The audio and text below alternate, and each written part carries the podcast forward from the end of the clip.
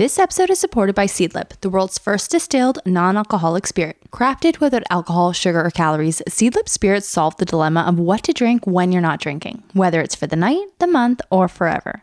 Because as a non drinker, it never feels good when your only options are water, soda, or sugary mocktails. So now you can skip the booze without feeling left out when it comes to your social life. So whether you prefer punchy citrus flavors, aromatic spices, or savory herbs, Seedlip offers a drink for every type of drinker.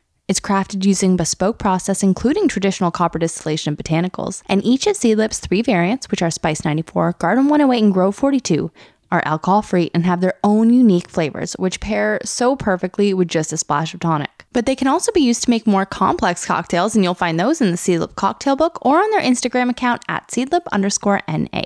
So head on over to seedlipdrinks.com or .ca and use the promo code thisfamilytree10 for 10% off all your favorite non-alcoholic spirits. They're available in Canada and in the US and now at LCBO stores across Ontario. And again, that is seedlipdrinks.com and thisfamilytree10. Hello everyone, I'm Alex and I'm here with my husband Shane. And we are so glad that you could join us for happy hour on this Family Tree podcast, episode 142. Big number.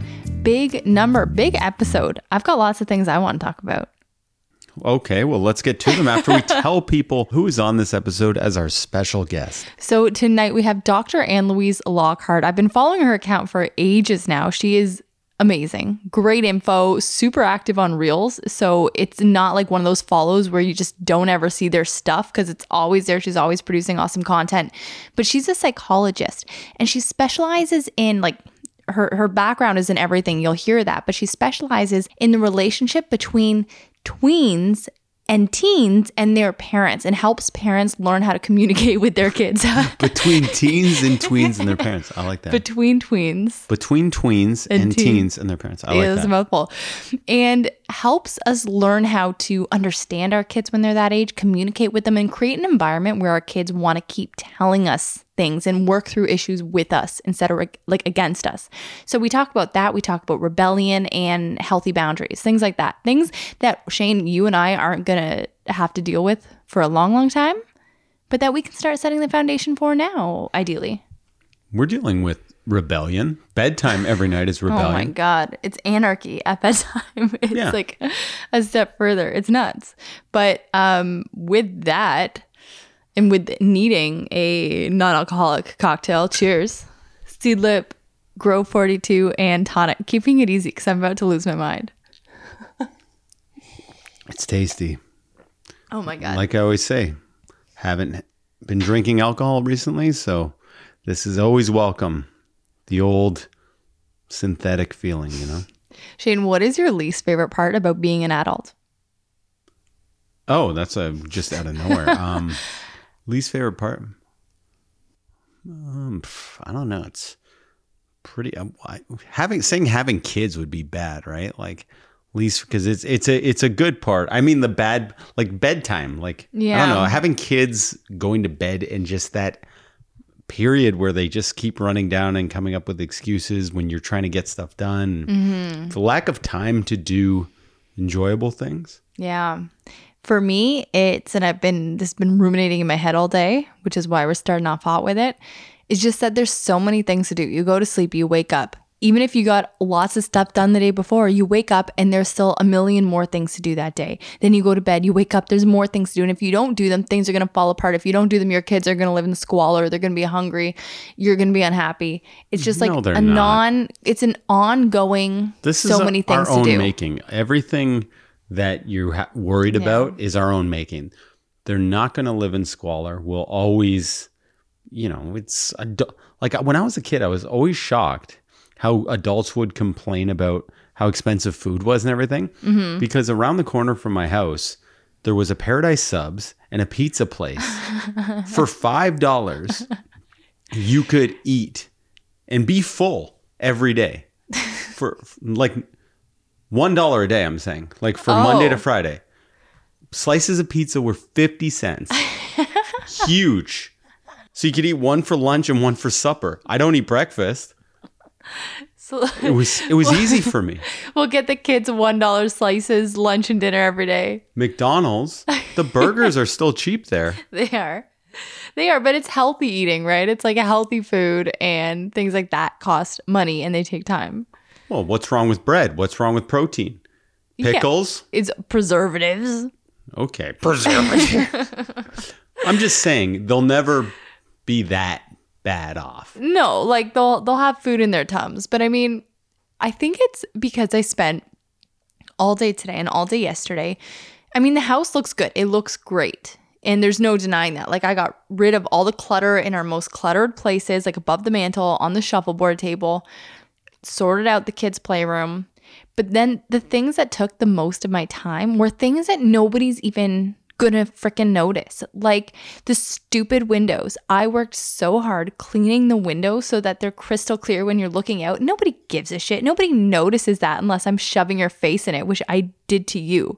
Every time you walked by the windows in the last 24 hours, I've asked you to look at my beautiful windows. You notice it, just not directly. It's a subconscious thing.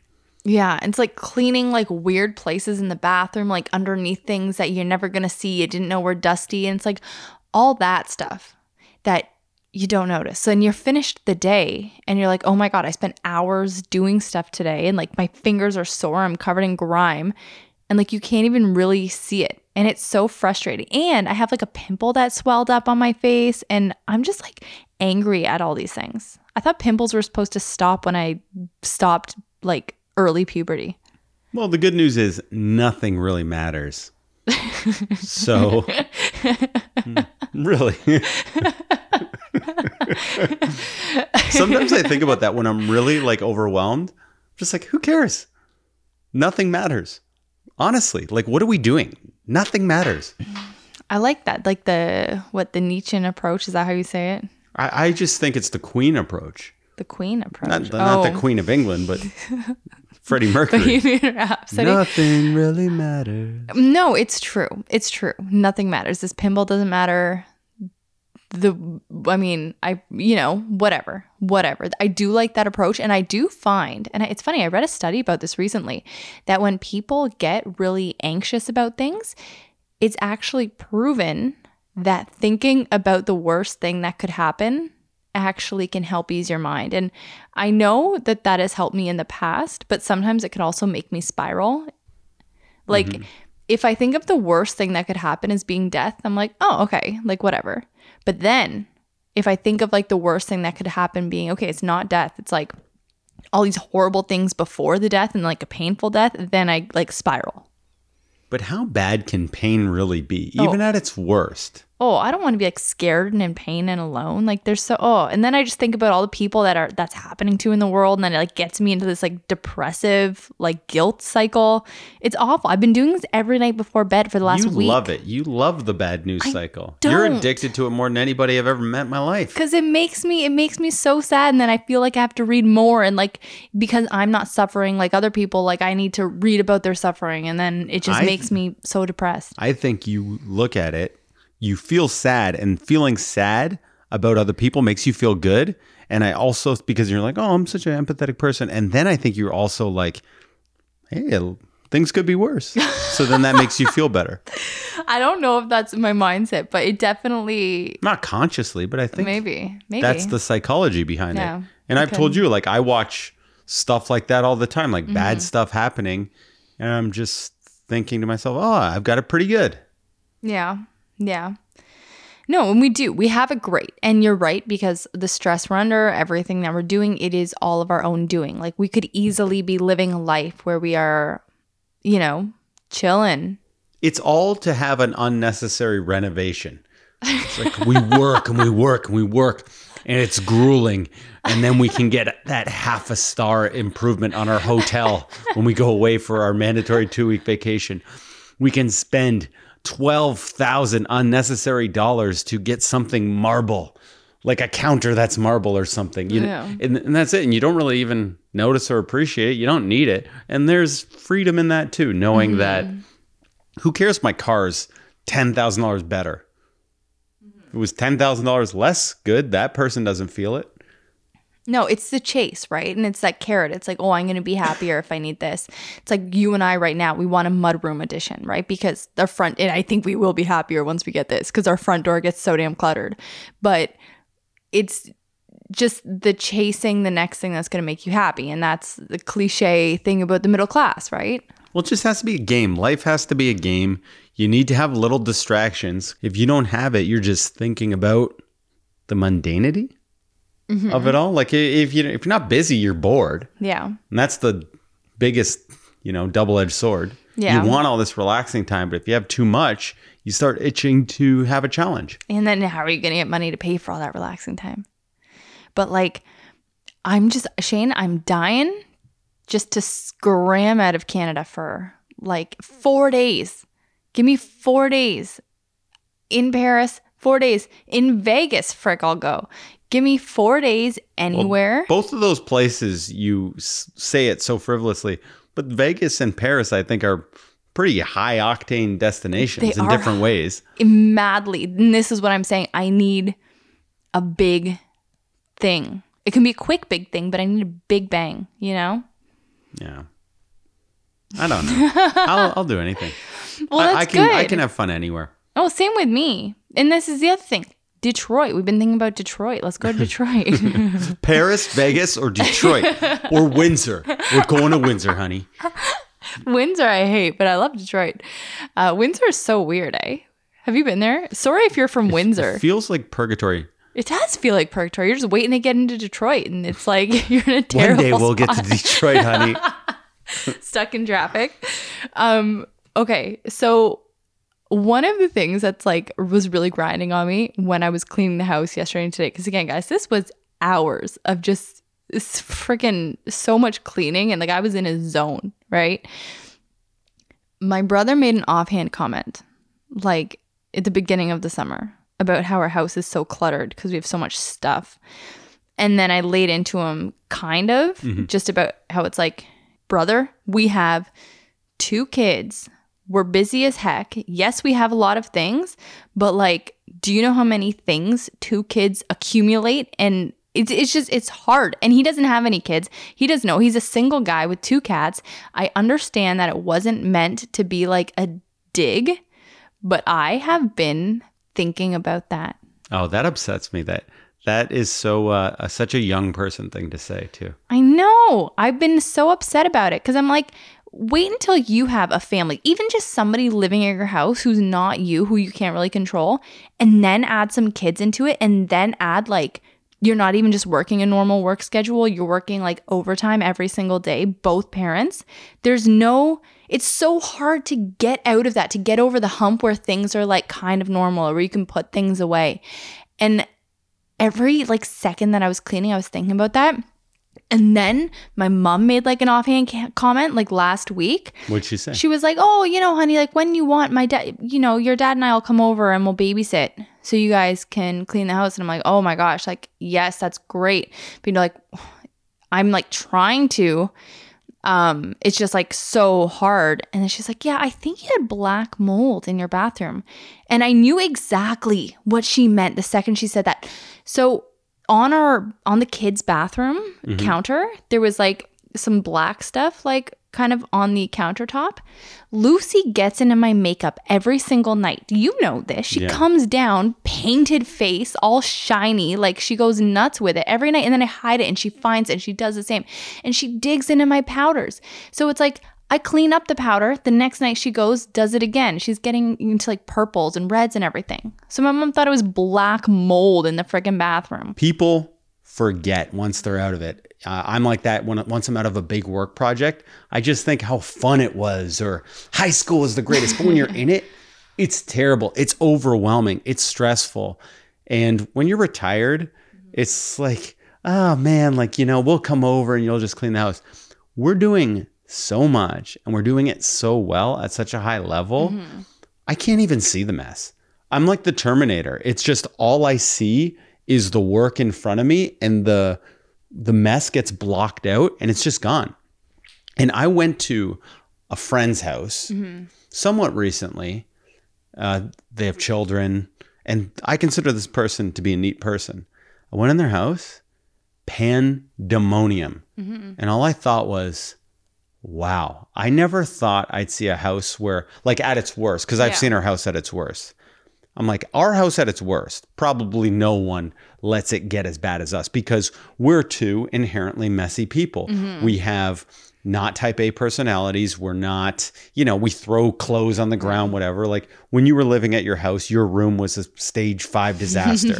My room was a stage five disaster. These two people got together, Yeah. had children. Our children might be disasters too. So it's four people who aren't necessarily great at picking up after themselves. So I just assumed our house is going to be the worst when it's at its worst. This house was worse Than ours. much worse.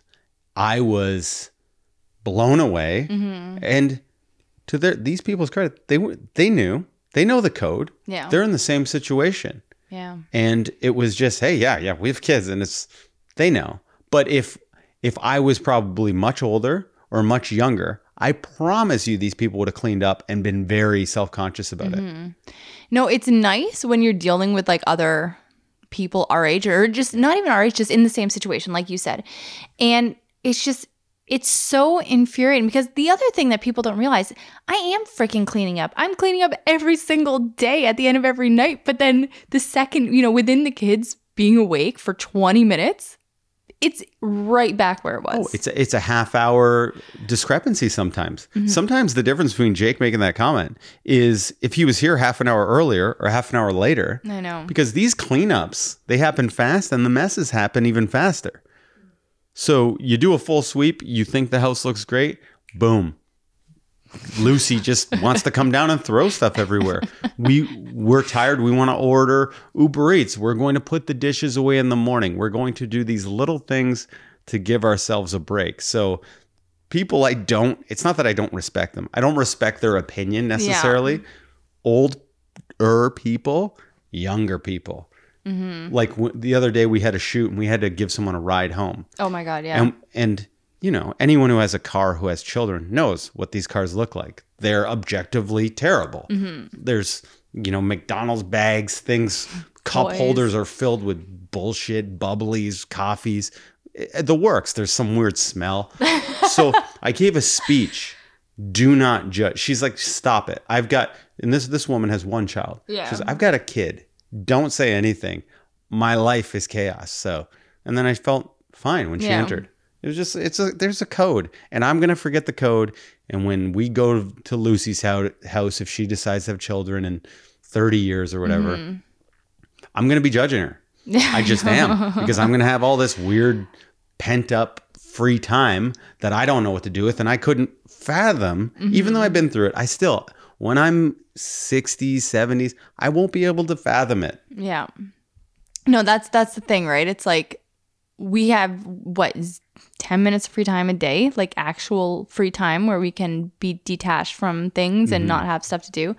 And then it's just it's a lot. It's a lot. And you guys, if you're listeners with children, you know what I'm talking about. And if you're listeners without kids, take this conversation, let it make you wiser. No, if you're going into your friend's house, like they're just fucking going through it. Take it easy. If you're going into a sibling's house, anything, don't judge them. Do what you can. Say what you can and make them feel comfortable. I- I judge a clean house. If I walk in and a house is clean in front of kids, I'm angry. It's like, what's something's wrong with them? Are they like, are they like torturing their kids? Why aren't they having fun? Don't you feel weird when you walk in a house and it's clean? I get confused. I'm just thinking they must have done two hours of insane power and they're playing it cool. Mm-hmm. Because what's the deal? Well, that's what we did because what two weeks ago or last week we had multiple days where people like that weren't family had to come over to our house like for the TV show and stuff. And prior to people coming over, it was me running around like a banshee for three hours, cleaning up what I can, and then everything that I can't find a spot for, which hmm. was in mainly laundry. I was just throwing in the one bedroom, shutting the door, and putting something in front of the door so nobody could open it up. And it was like all of the shame of our house was just in one room. Mm-hmm. Everything else looked decent. And that was that. But yesterday and today, I actually like found homes for everything, put away the laundry. Like it was an actual clean. And I gotta say, you know what was keeping me going today? What's that? And I wanna know if you're on top of it. The Don't Worry, Darling film premiere in Venice. This was what was keeping me going and giving me little spurts of happiness throughout the day. no, I wasn't on top of it. Uh, fill me in. Okay. I'm I if if you have been following this, you're gonna love this. If not, go look up the Olivia Wilde film that is coming out, premiered today in Venice. Don't worry, darling, starring Florence Pugh, Harry Styles, Gemma Chan, Chris Pine. So there has been a ton of controversy surrounding this film, falling out between Florence Pugh and Olivia Wilde. So Olivia Wilde and Harry Styles also started dating during this movie and they'd be like out making out in the back. Florence would have to direct scenes. It was it was a mess. It was a total mess. Look it up. But today at the premiere, That was not the best description of well, that. because there's so much backstory at this point. I, Well, I can't he- even. Here's the backstory. Shia LaBeouf was originally hired Mm-hmm. on to have the role that Harry Styles eventually got, but Florence Pugh had a problem with working with Shia LaBeouf. I'm assuming because he had a history of abuse with his previous girlfriend, Mm-hmm. and that that might have caused conflict. Also, Shia had a problem because he did not feel like he had enough rehearsal time, so he respectfully, apparently, if you if you read the email that Shia made public that he sent to Olivia Wilde, he respectfully moonwalked away from the project, and Olivia presented like she fired Shia mm-hmm. off the project instead of him leaving. So once it came to light to Shia that Olivia was saying that he was fired instead of him leaving the project, then he made all of his emails public, all of their interactions mm-hmm. public, including a particularly interesting video in which Olivia is basically begging for Yeah. Shia to reconsider, and she calls F- Flo or, or Florence. Uh, what's her name again? Florence Pugh. Florence Pugh. She called her Miss Flo, and it sounded a little condescending in which she was saying, and I'm not saying it's because of that video becoming public, but I think uh, Florence does not respect Olivia and therefore does not want to promote the film at all. I also have read reviews of this film that it might not be all it's cracked up to be. Yeah. So in in that video that Shane was talking about, she says, "Oh, I hope this is a wake up call for Miss Flo." So it's really very uh, negative and inflammatory, right? And so anyway, all this is happening with Florence and Olivia, and then meanwhile during the filming, Olivia and Harry have this like whirlwind romance, right? She leaves her husband, or she left her husband and got with Harry like immediately. There's rumors that maybe at the same time. But At the exact same time, the second But- they're breaking up. no, there's there's rumors that she was cheating on Jason with Harry Styles. And anyway, like big thing, tons of just trouble with this movie, with the making of this movie. So today in Venice, everybody arrives separately. So that's the first major thing. Like even Olivia and Harry, who are together supposedly, don't even arrive together. That's a smart move. If you know other people aren't going to arrive with you, act like it's the thing. So okay, they all arrive separately. Smart. and Florence like looks amazing, right? Like she's so above this. Chris Pine, he's in the movie. Like people forgot he was even in it because he's not in the drama at all. So he's looking great. He's chill. And Florence is like drinking the second she gets there, having Aperol spritz, just time of her life, whatever. You see them all finally coming together on the red carpet. There is not from the second they hit the red carpet until the movie was like done showing and they did their press. There was not a single interaction between Olivia and Florence expected, mm-hmm. but the lengths to which they try to avoid each other. There's so many videos of it. Oh, I have to see it. Cringy. The worst though, there was not a single interaction between Harry Styles and Olivia Wilde. They are on the frickin' outs. They are clearly broken up. Oh, are they? How do you know? Okay, so the seating plan was Olivia, Chris Pine, Harry Styles, Gemma Chan, Florence Pugh in everything Yeah, they did. that's smart though. Olivia and uh, Harry did not look at each other. There was one instance, no. Smart. He's coming in, okay, to the movie theater. So Olivia's sitting there and she's looking at him and giving him this like condescending clap as he's walking in. And then she's trying to get his attention the second he's clearly avoiding her. And then the second he looks at her, she looks away and he gives her this like really condescending wave, like, yeah, yeah, you bitch. Hmm. Shane, it is it's wild. And then when they first see each other on the red carpet, he is um, Harry Styles is walking up to Olivia Wilde and Chris Pine, doesn't even look at Olivia, goes fist bumps Chris Pine, walks away, and makes it so clear he's like an inch away from her face, makes it so clear that they're avoiding each other. It's so cringeworthy. It is so high school to a point. Just it's so toxic. And he couldn't even find anything good to say about the film. I played you that one clip where people are like, "What is so great about this film?" And he goes, "Well, it's a movie, and uh, it's a movie that makes you want to watch." I wouldn't movies. even. Let's not even try the English accent. now. It was bad. It was so bad. And this is his supposed girlfriend's film. Can't find anything to say about it. And the film, from the review I read, was given a C minus. But Florence apparently had an incredible performance, as she typically does. I didn't like Booksmart. I didn't like Booksmart. a either. lot of people love that movie. To me, it felt like she got a little lucky with the reviews and the way Mm-hmm. it was received. And then my friend just sent me the trailer, and he was all excited. And I said, "This isn't going to be good." You can tell this trailer is hiding so many Mm-hmm. sins through the. It was an excellent trailer, but you could tell it's hiding a secret, and the secret is the movie sucks. I just it what ruined it for me is the relationship between the teacher and the student. I think she was just trying to be edgy with that. It was like a female teacher going for a student, and it that was just so, ugh, you know, that ruined the movie for I, me. yeah, I don't remember that part, but No, yeah, the teacher was like going to parties and stuff. It was weird. oh, in Booksmart, Yeah. yeah. I thought I was talking about the trailer, and then you. Oh, for Don't Worry, Darlings. Yes. Oh, okay. So the review that I read, apparently the trailer shows the highlights of the movie, and then it's like everything else sucks. yeah. No. Anyway, that got me through the day, and I I really encourage you all to go and look at these clips. I keep getting them sent to me from like Twitter. I don't have Twitter, but uh, a friend keeps sending them, and it's like the most fascinating thing to follow. And Harry, not a good actor. No, No. I thought he was okay in Dunkirk. Okay is the operative word. He's okay. He's Yeah. not a good actor.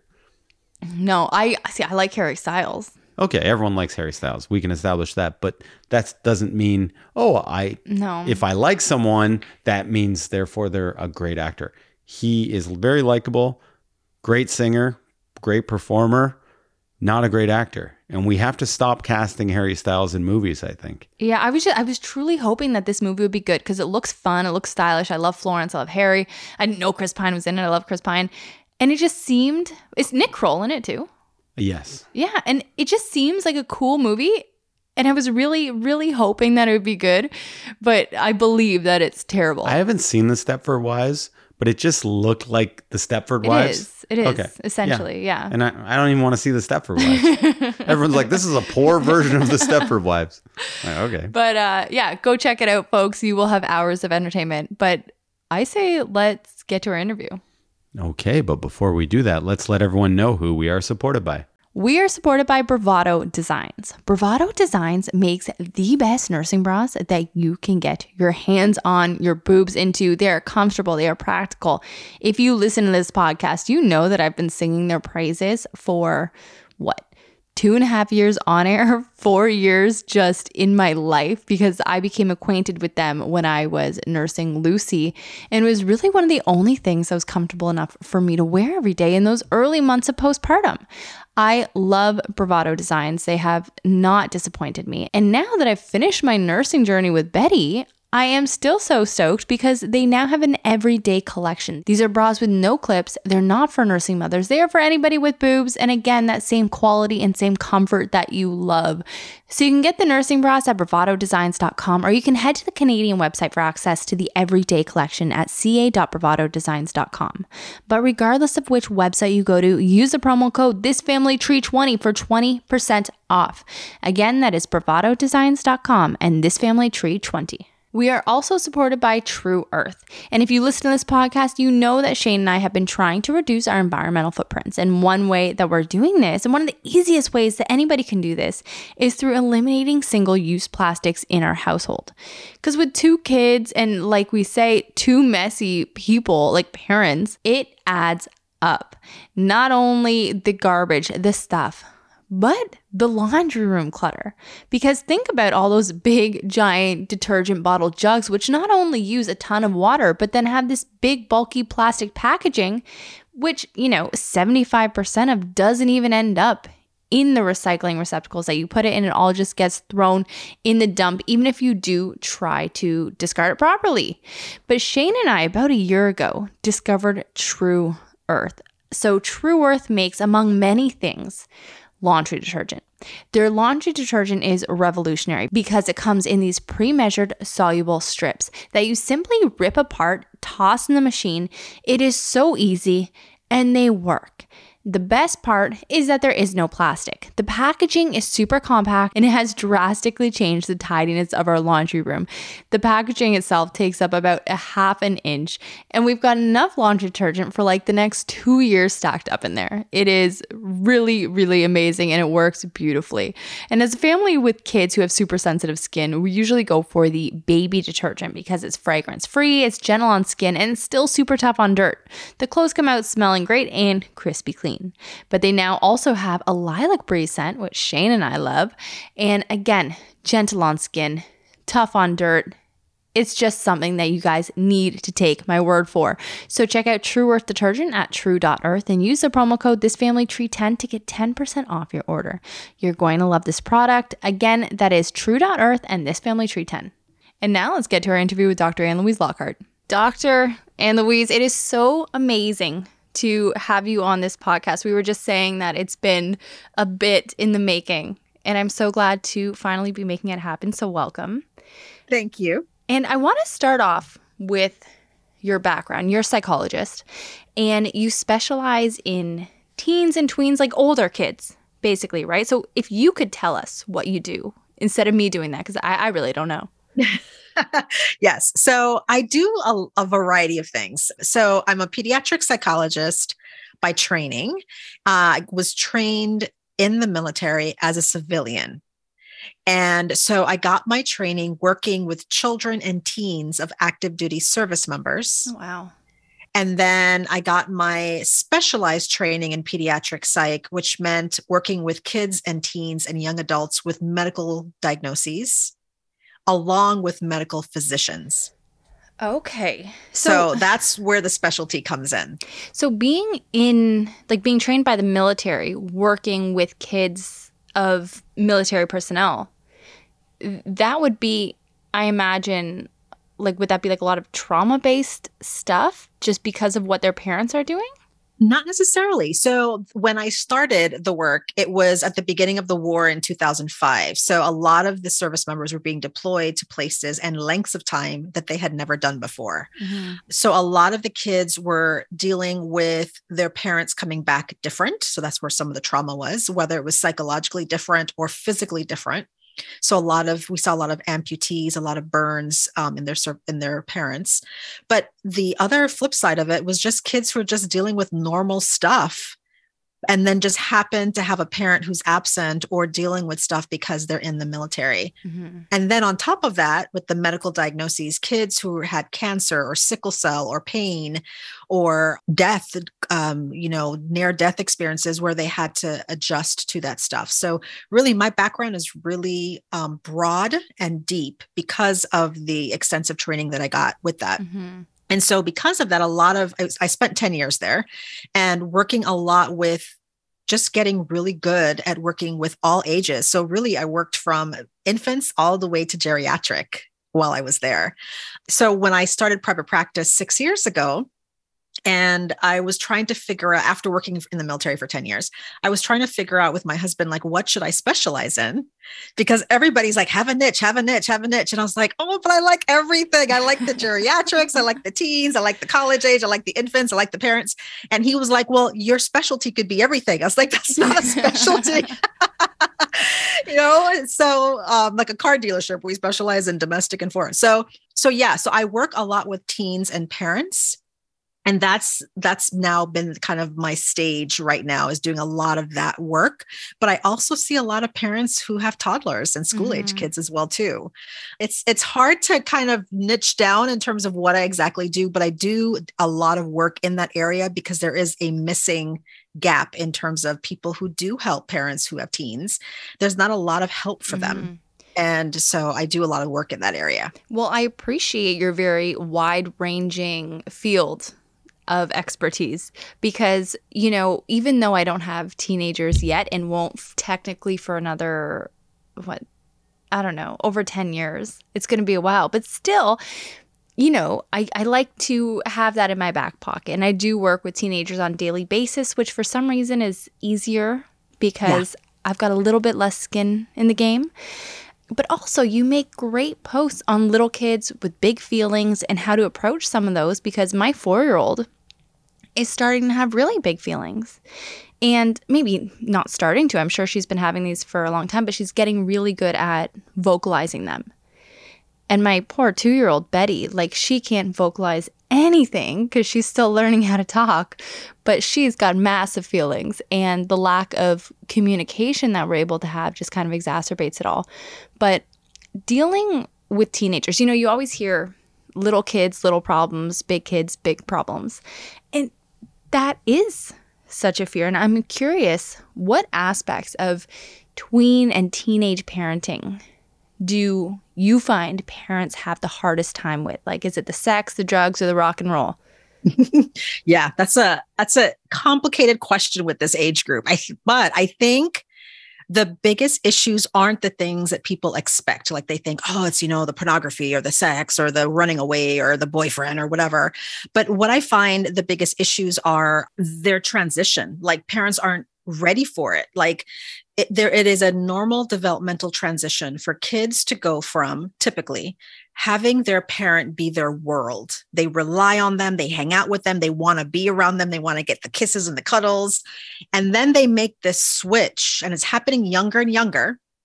They make this switch in this transition where the parents are no longer the center of their world friends and social media and other people, strangers, celebrities are more important and demand more of their attention.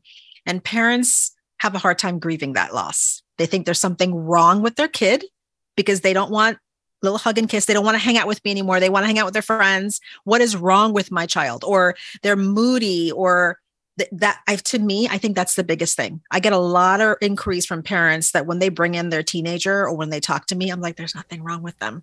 They don't have a diagnosis. There's nothing wrong. This is normal developmental transition. And I think that's the hardest part is that that grieving that loss of that kid. So then is your role then helping the parent connect with that their child in the phase that they're in. Yes, exactly. To help them change, okay. a big thing that I do is really getting parents to tap into their mindset. What is your parent mindset? About what you thought parenting was going to be, because I think for most of us, it's different than what we thought it was going to be. And to tapping into what you thought parenting was going to be and what you th- what you thought your kid was going to be, what they were going to be like, what their personality, their interests, how they were going to dress and look and like and value.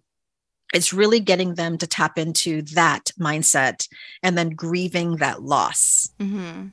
And do you think that that transition from childhood to young adulthood, teenage years, do you think that is the toughest transition for parents or do you think yeah. it comes earlier? Yeah. Yeah, no, no, no. I think it's the, I to me, I, I, did a series last year. I was just looking at some of the videos um, this week on. I, I I think the toughest times for parents are toddlers and teens. Okay.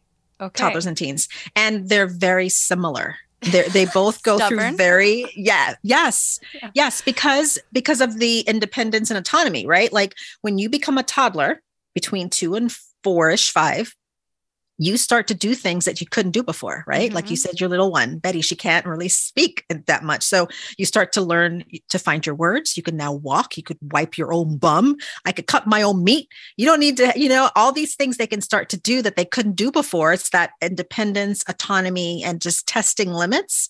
Teens do the exact same thing. I can dress how I want. I can buy my own clothes. I can believe what I want to believe. And you can't make me do anything different. And so I think those two phases of life for a parent mm-hmm.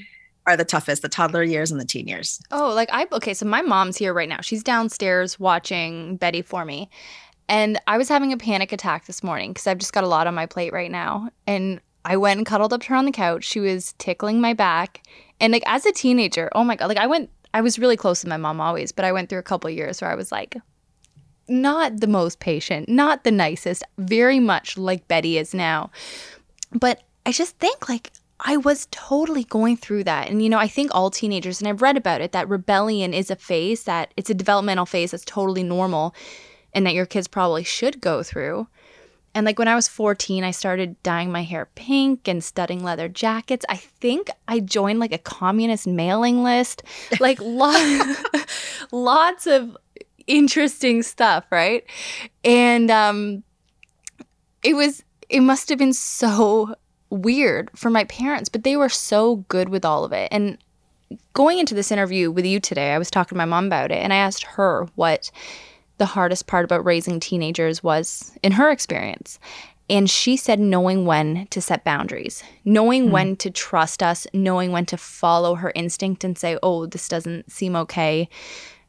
And I can't even imagine how tricky that is. And I'm curious what you would tell my mom, you know, 20 years ago or me in 12 years if I'm having that issue. Like how would how would we approach that? Yeah, that's a great question. I think I think that would probably be maybe one of the top issues or struggles for parents is not just the transition and, and mourning the loss of their you know little baby to their young teenager but it's also the boundaries like not feel especially with all the messages that we're getting now compared to like ever all the messages that we're getting in terms of you're doing it wrong if you do this and that's not the way you should do it. Don't talk to your kid this way. Um, but setting boundaries because i think some people feel like they're being too passive they're letting their teenagers get away with murder. And um, on the flip side teenagers feeling like their parents are over parenting mm-hmm. so i think it's it's about not knowing that there's no cookie cutter approach and there's not one way of doing it. You have to tap into your personality as a parent your cultural background your family background your teenager their personality the stage of life that they're at and you have to parent differently based on all of those things. I think so often parents think, oh, if I'm parenting a certain way, I kind of have to stay consistent. Well, yes and no. We want to remain consistent, but we also want to adapt based on who's in front of us. We want to parent the kid in front of us. And so the kid that you have, like I have a 10 and 12 year old, a 10 year old son and 12 year old daughter. My daughter, who's 12, just started seventh grade two weeks ago. She's different today than she was two weeks ago. It's so weird. It's weird. Like yeah. it's just all of a sudden she just seems more mature and more social and more like it's so weird. So the way that I talk to her and parent her and engage with her has to be different than a week ago, than two weeks ago, than five years ago. And I think we have to keep that in mind so that when we are setting boundaries and rules and limitations, we have to take into account the kid in front of us because some kids are going to be very independent and very trustworthy and we don't have to we can kind of go with the flow. And other kids are going to be like okay i think i'm going to put like a tracker on your phone. But talking to them about that so it's collaborative and it's like you know what based on the past history, you've shown that you don't come home right away and you've been hanging out with those friends that then you tend to get into trouble with. So let's start to establish some boundaries so that we can help keep you accountable and that we can help you make good decisions. So it's not like they're making, you're trying to like lock them down and ruin their life, but you're trying to do it with them. And they may say that, but you're not. And I do want to say on that collaborative parenting, I think it's so important. And it's you know, for a listener maybe who that is new to, they might think, oh, well, that seems maybe counterintuitive to have your kid come in and make the rules with you, or how am I going to implement that 3013?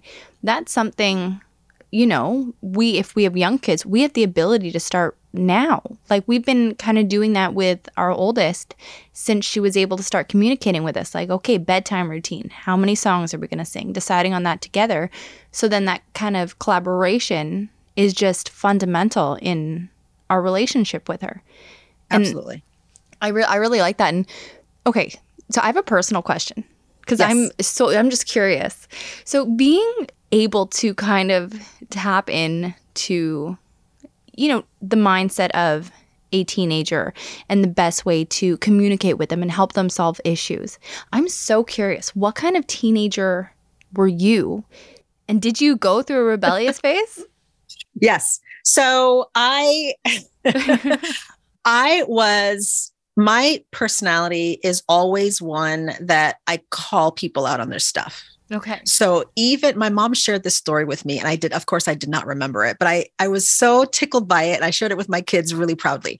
So this gives you kind of a sets the stage for why I was the way I was as a teenager. So my mom said that she remembers when I was about five or six, I was having problems with my eyes. And she took me to the eye doctor. I was the youngest of three, I'm the baby. And I was sitting on her lap, and the eye doctor was testing me and asking me questions. And every time I would tell him what I was seeing, he would like, oh, like totally dismissing it and being totally like, whatever. And by the third time, she said that I, when he asked me a question, I folded my hands and I looked down. And then she says, Anne Louise, the doctor's asking you a question. And I said, Mommy, he doesn't believe me when I speak. So why should I say anything at all? Wow. And so she said she was horrified because she was a people pleaser. so she was horrified. But at the same time, she was like, you know, she's right. And she yeah. said, you know, my daughter's right. You keep asking her and she's telling you and you're not believing her. So then he apologized. He owned up to it and it changed. So that's me. Okay so you know people give me gifts as a kid and i'm like what's this? So i was really you know it looked like rude but i was really a sweet kid. Teachers always loved me. I'm still in touch with like so many of my teachers mm-hmm. to this mm-hmm. day okay? All right. So fast forward to teenage years. I would speak up when it came to stuff at school and a lot of teachers that I that did not like that would call me out on it but for me, I became one of those teenagers that I felt like if you're not going to believe me when I say things, then mm-hmm. I'll just mm-hmm. do what I want. So I went through a phase probably for about three years where not coming home when I was supposed to, lying about stuff that I shouldn't, dating someone I wasn't supposed to be dating, like really shouldn't have been.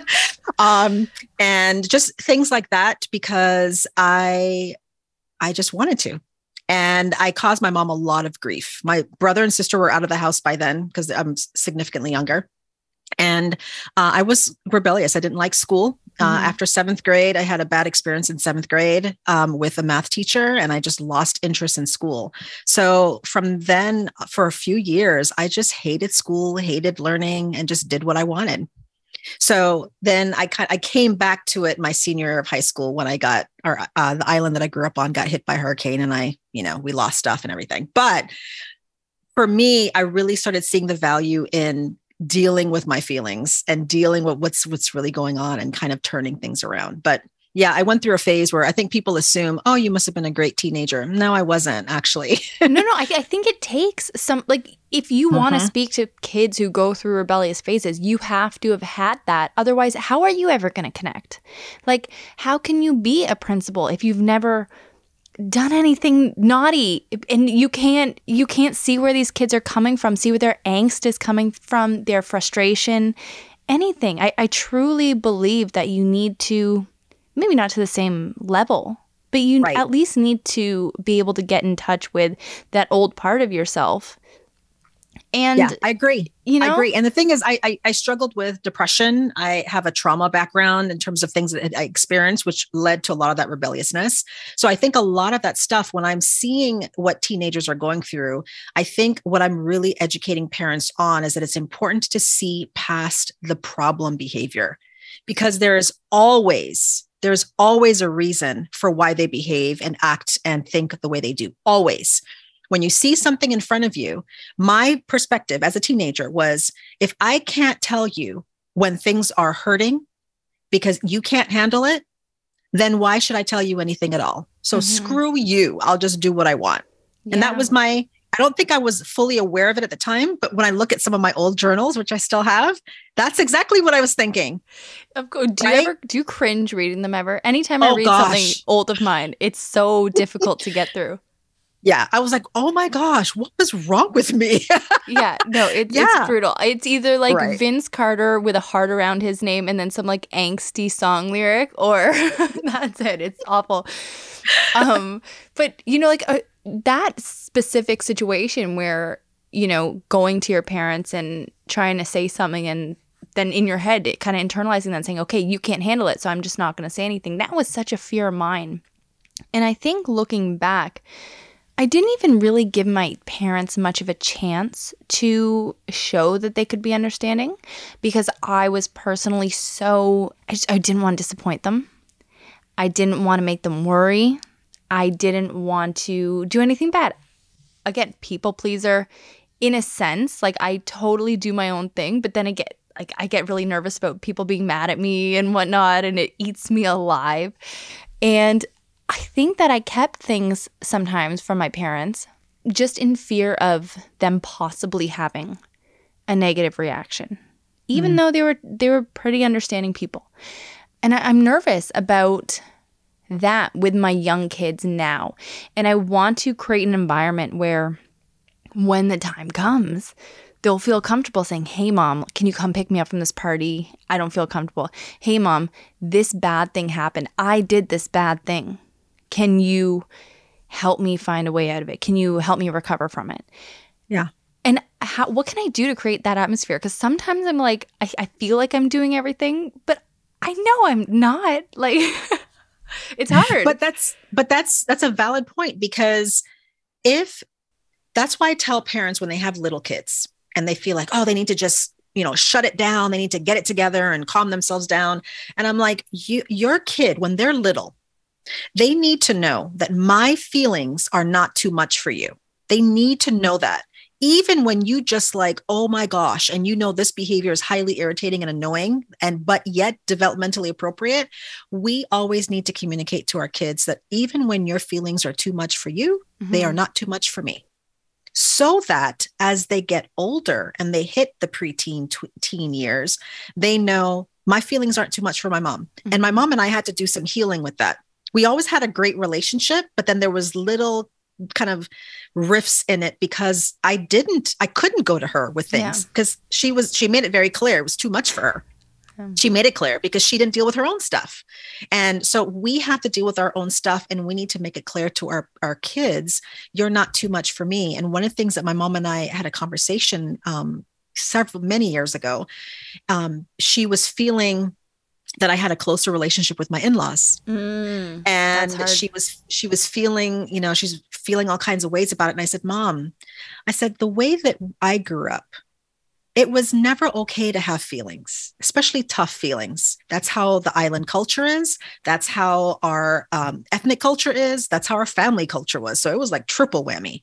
And I said, so I never felt like I could share when things were tough, were hard for me. And she acknowledged that. That was so healing for me for her to acknowledge, yes, you're right. It, it, I didn't make it okay for you to share those things. I didn't make it okay because that's how our family always was. I said, yeah, but it's not okay. Mm-hmm. that's why I'm so close to my in laws because we share those things, all those tough feelings, the things that we need to address, we share and we, we move through it even when it's uncomfortable. And that's how you have that relationship with your kid, with your teenager, that you make it okay that even when it's tough, for me to hear that you just broke up with your boyfriend, your girlfriend, when you've been bullied, when your best friend just dumped you, when you smoked and you shouldn't have. Like, even when I feel like, oh, did I just screw up? I accept and love you throughout all of it. I'm not going to say I'm disappointed. I'm not going to say you should have known better. I'm going to just accept you where you're at so that no matter how much you screw up, you can always come to me. That's what you need to be communicating. Mm-hmm. And I think that is so important because if you can set that up early, or if you've already feel like you've screwed it up, you can own it. Say, you know what? I have had overreactions to small little mistakes that you've made. And I'm sorry, I was wrong. That's how I was raised. And that's not the way that I want to raise you. Can we reset and just start fresh? I can tell you beyond a shadow of a doubt because I I do therapy with some adults because like I said I do a lot of stuff. And a lot of adults, even if they're struggling with anxiety or depression, a lot of the foundation for a lot of that is broken relationships with their own parent oh, or parents. That, yeah.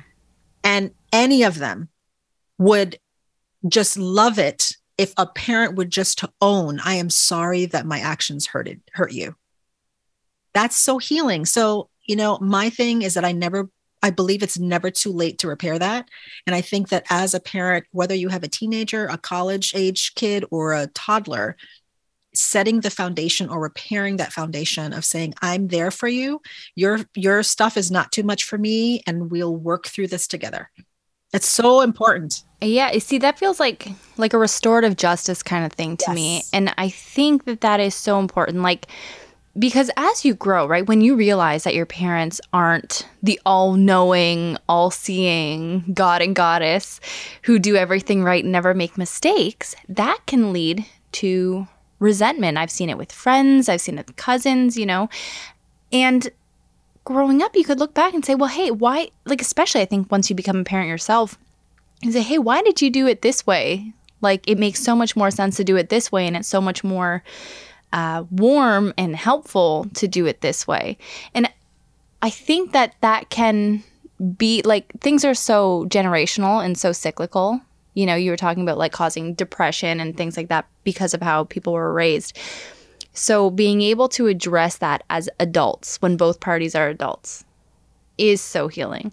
And like I've spoken so I'm so close to my mom, right? Like I call her, I don't know, three times a day just for stupid things. Like anytime I start driving in my car, I'm like, yo, mom, what's up? Like with nothing important to say. And there was one point in my life where I barely said 10 words to her for six months' time because she told me that she didn't like a guy I was dating in my 20s. And I was already going to break up with this guy. Before she told me, I was getting ready to break up with him. She told me she didn't like him. I got my back up. So I dated him out of spite for mm-hmm. another year. Out of spite. I didn't enjoy that year. I did not want to date this guy. And then I was so upset with my mom that I didn't talk to her for six months. And it was really hard to even discuss that time period, you know, after a few years went by. We both kind of just ignored it. But once we did have a conversation about it, it was so restorative and it was mm-hmm. so helpful. But they're they're hard to have. They are. They're so hard. And how would you go about like just say there was somebody like me or somebody else who wanted to have a difficult conversation with their parent in an ideally restorative conversation, but don't know how to go about doing it because I am personally, and all my listeners know this, I run from conflict. Like other direction, it's the flight, and I hate rocking the boat. I like to be cruising, I like to be happy. And the second things aren't like that, I like I, I have an internal freak out and I feel like I'm gonna combust. So how how could you direct somebody like me to you know initiate that conversation? Yeah, well, you might be asking the wrong person because I face conflict. and my mom runs from it. right. My mom runs from it, which is why we couldn't have the conversation. So, what I would suggest, because this is how I was able to do it with my mom, because every time I could feel, I know that she could feel when I wanted to talk to her about something, she would shut down or just avoid it. Uh, what I did was for a time period, and you have to be that's why you have to know your personality. You have to know the personality of the parents that you want to address this with, that you address them based on what you know they can handle and what you know you can handle. And that you have to make sure that you go in with the right mindset that the way they respond is not about me, it's about them. If you have a parent who is resisting addressing an issue or they don't want to take ownership for what happened, that's not about you. That's about them. Mm-hmm. And it's about all the messages that they're sharing in their head. So I would say go slow and go gradual. So, like with me in restoring my relationship with my mom, a lot of what I did was a lot of texting. Mm. Just every day throughout the day. Hey, how are you doing? And then I'd send a Bitmoji. And she, I remember when those first came out, and she's like, What's that? How did you do that? So I did like a tutoring session uh-huh. about how to do it. And she set it up. She goes, Oh, I want to, I want to add earrings. I'm like, they don't have those yet. I'm like, oh, I want to make my hair gray. Like, so, so it was a lot of that just, you know, with mm-hmm. no pressure of talking about serious stuff. And a lot of that was just relationship building because that's at the foundation of every healthy interaction. I think so often parents think it's about boundaries and rules and all that kind of stuff. No, the foundation of every healthy relationship is the connection, it's the relationship. And healing comes from the relationship that comes with everything. Parent student parent uh, teacher teacher student every you know all those you know relationships in terms of marriage. So i would say build it slowly in terms of just connecting on things that bring each of you joy. So whether it's texting whether it's sharing funny videos and pictures we would share whatsapp videos from online talking about just random stuff without saying, Hey, can we talk about, because then you know they'll shut down again. I think it's about knowing who you are, knowing the parent, and just slowly and gradually connecting on equal ground so that you can get there. So that way you can say, Hey, there's been something that's on my mind that I've really been wanting to talk about. And when you feel like it's time and you're ready, using I language. Okay. So that so that you're not they don't feel like they're because if someone feels defensive, they're going to kind of put the wall up and shut you down. Oh, that's what I'll so, do. Right. So I felt hurt when I shared what you um I felt hurt when you said this about me in front of the family and it didn't really make me feel great, which is why I shut down. I would appreciate it in the future that if you wanted to correct me on something, you just did it in private. Can we agree to that? So that way you're using I language. I felt this when you this. Can I would appreciate if you did this in the future. So that way you're owning it.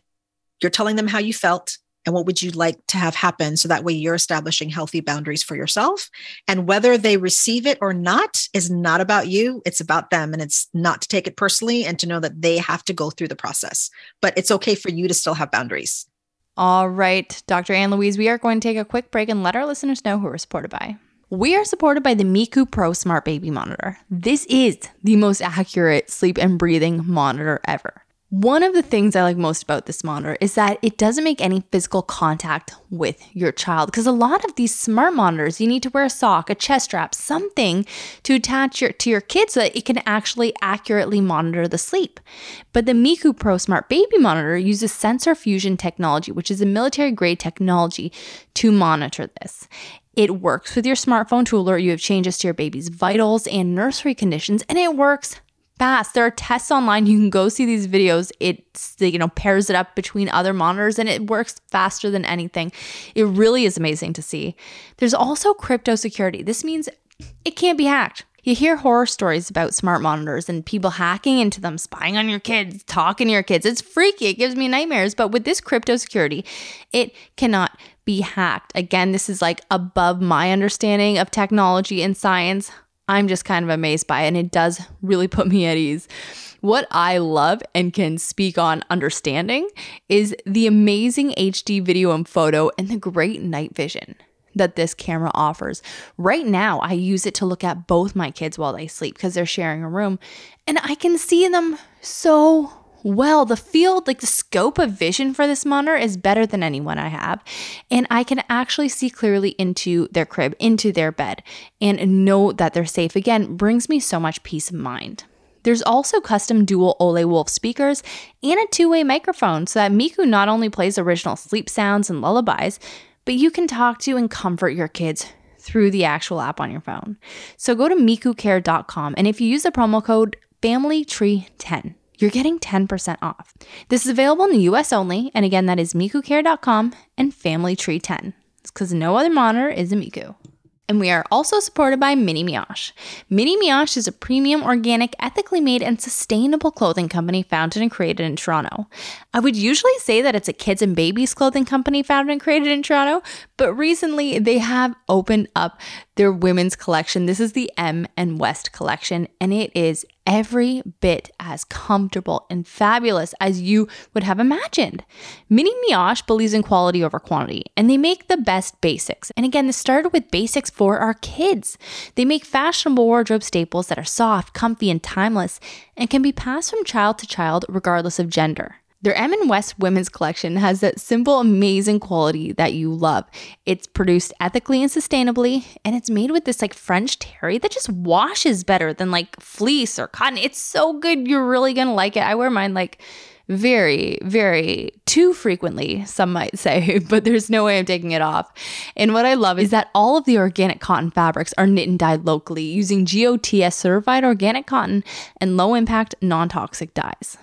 Mini Mioche is on a mission to leave the planet better off for our little ones than when they arrived on it, and they believe that every little bit counts. You can find the company online at minimioche.com or at minimioche on Instagram and Facebook. And if you use the promo code ThisFamilyTree15, you're getting 15% off your order. This is available in Canada and in the US, and it is only one use per customer. So please make sure you stack up your cart. You won't regret it. And again, that is minimioche.com and ThisFamilyTree15. And now let's get back to our conversation. And is this the same kind of process? If it was the other way around, instead of talking to our parents, we as parents are talking to our tweens or our teenagers. Absolutely. Is it the same kind of like establishing relationship, making sure you're doing that even if you don't understand your kid, and then approaching problems with that kind of language? Mm-hmm. Yeah, mm-hmm. exactly. It's the same thing. You're saying, you know, I when I spent five hours cleaning the kitchen and you came in and dropped the spoon. what I was telling myself is that you didn't respect the, all the time I spent in the kitchen. Mm-hmm. But I know that you just weren't thinking about it. I would appreciate in the future if you notice that the kitchen is clean that you just put it in the dishwasher. Oh, I, I gotta say that to my husband, and it makes me think of too, like when I was a teenager. That conversation from my mom would have been like, I would appreciate if after working all day long, really hard to put food on the table, I came home and you took out that chicken a thaw for the dinner I'm about to make you, like I asked you to. And instead, my poor mom had to work with like frozen chicken because, of course, I would never remember. so, when, okay, we are establishing relationships, making sure that we're still connected to our teenager, even if, you know, we don't get them, even if we don't understand them, even if they're going through a rebellious phase. What if there is a serious issue? If we suspect there is a serious issue, because teenagers, like anybody else, they can get nervous. And like we've been we're speaking about earlier, they might think that we as parents don't have the capacity to handle it. So how do we broach that topic, whether it is mental health, whether it is drugs, whether it is being around people who might be toxic? Mm-hmm. I think we stay away from being judgy and stay away from making assumptions or projecting things. And I think you start by just describing what you see. I noticed that you've been coming home past the curfew, and I noticed that you often smell like smoke. I notice that you spend hours in the bathroom with your phone, and I hear sounds in there. and I notice we have tons of towels in the washing machine. that is a conversation. Okay, my face isn't this red. I've already told you, but I could see it even getting more red, which means that it's getting at least a little bit red. Right. That's, I couldn't even just, imagine. That's so hard. It's so hard. That is why we want to just describe so that we're not making assumptions. Mm-hmm. Maybe they're learning something new. We don't know. We don't know. We could probably guess. And because I was such a sneaky kid, when my kids try to do stuff, I was like, please, I am like the master of sneak. So, right. So I think we have to describe what we're seeing and give them the opportunity to then say what's going on because many times kids are going to impulsively lie or exaggerate the truth or try to cover up. Why? Often because they feel shame. They feel like they just got busted. They feel like there's going to be some kind of punishment. So we want to give them the opportunity to explain because, like I said in the beginning, there is always a reason for behavior. There's always a reason. And so if we go to punishment and just taking things away, taking the door off the hinges, taking their cell phone away, shutting off the Wi-Fi, we're still not getting the issue and one, it when they get those things back they're going to go right back to the same thing so we always want to get to the root of it so why is my kid spending hours in the bed their bedroom by themselves maybe because every time they come out you're always asking them some mm-hmm. rando question about did you just clean your room and why are you always in your room and you know what about that little girl you've been talking to why is she such a bad friend like they're you're a sucky person to talk to that's why mm-hmm. they don't mm-hmm. come out of their room Mm-hmm. So I tell parents, like, if your kids always have their earbuds in, like, is it worth taking them out? Like, are you just going to be nagging and lecturing them? Or do they feel like you actually delight in them and you enjoy them? And so I think you want to be able to describe what you see, give them the opportunity to talk about what's going on, and then get to the root cause of it. So whether it's eating disorders, drug use, pornography, um, sneaking out of the house, depression, they can feel safe to talk about it because they feel like you're not going to jump to conclusions and then run to just punishing them without finding out what's really going on. I think that's huge. I think that what you said about do you do your kids know that you f- delight in them, that you find joy in them? Because I think as parents so often our mind is like, okay, protect the child and help the child thrive. And sure, maybe when they're like 4 and 2 like mine, but then how do you because a lot of that protection and helping your kid thrive is like that snuggly stuff that they want anyway right mm-hmm. and routine and you to be there for everything but then as they get older that doesn't isn't the case right that changes so even if your mindset is like i would do anything for my kids i love my kids like i die for them if you aren't showing that you delight in them and you're stuck in that like are they protected? Are they doing the school, doing the right things, everything? They're going to take that as just being overbearing and they're not going to understand it's coming from a place of like genuine love. Right? Right. Right. And then you have to ask yourself, why are you doing so much. What do you yeah. what do you do? Like what are you really afraid of? And a lot of parents will say well because i know what i did or i see what happened to their older sibling or i don't want them to get hurt or screwed up in some way and or they're projecting onto it. Like when my daughter had an issue with some friends who were excluding her from a group chat that she was included in and she was like how should i respond? And it brought a lot of stuff up in me because i remember when that happened to me um, at her age and I had to take a breath and I said, okay, there's a lot of things I want to tell you to say, but I'm going to take a step back and let me, let's think about how would you like to respond? What would mm-hmm. you like to say about the situation? And then I had to tag team daddy and have him respond because I was, I was too, yeah. So I think we have to also know ourselves, know the situation, and then you know, have a good enough relationship with them that they can mm-hmm. ask us things like that, that she doesn't have to struggle on her own because she knows that she can come to us with things and that we'll be honest about it and help her work through it, you know? Mm-hmm. Um, so yeah, I really think it's about having that relationship, delighting in our kids. So even if they make the dumbest mistake, they know that we'll still have their back. Yeah. I, and it doesn't so mean a lot of parents think it's hard. A lot of parents think, well, if I delight in them and love them, it means I'm saying their behavior was okay. No, it's not. It's unconditional love. You're saying that I love you and you're worthy simply because you exist, not mm-hmm. because of how you act or not act. I love you regardless.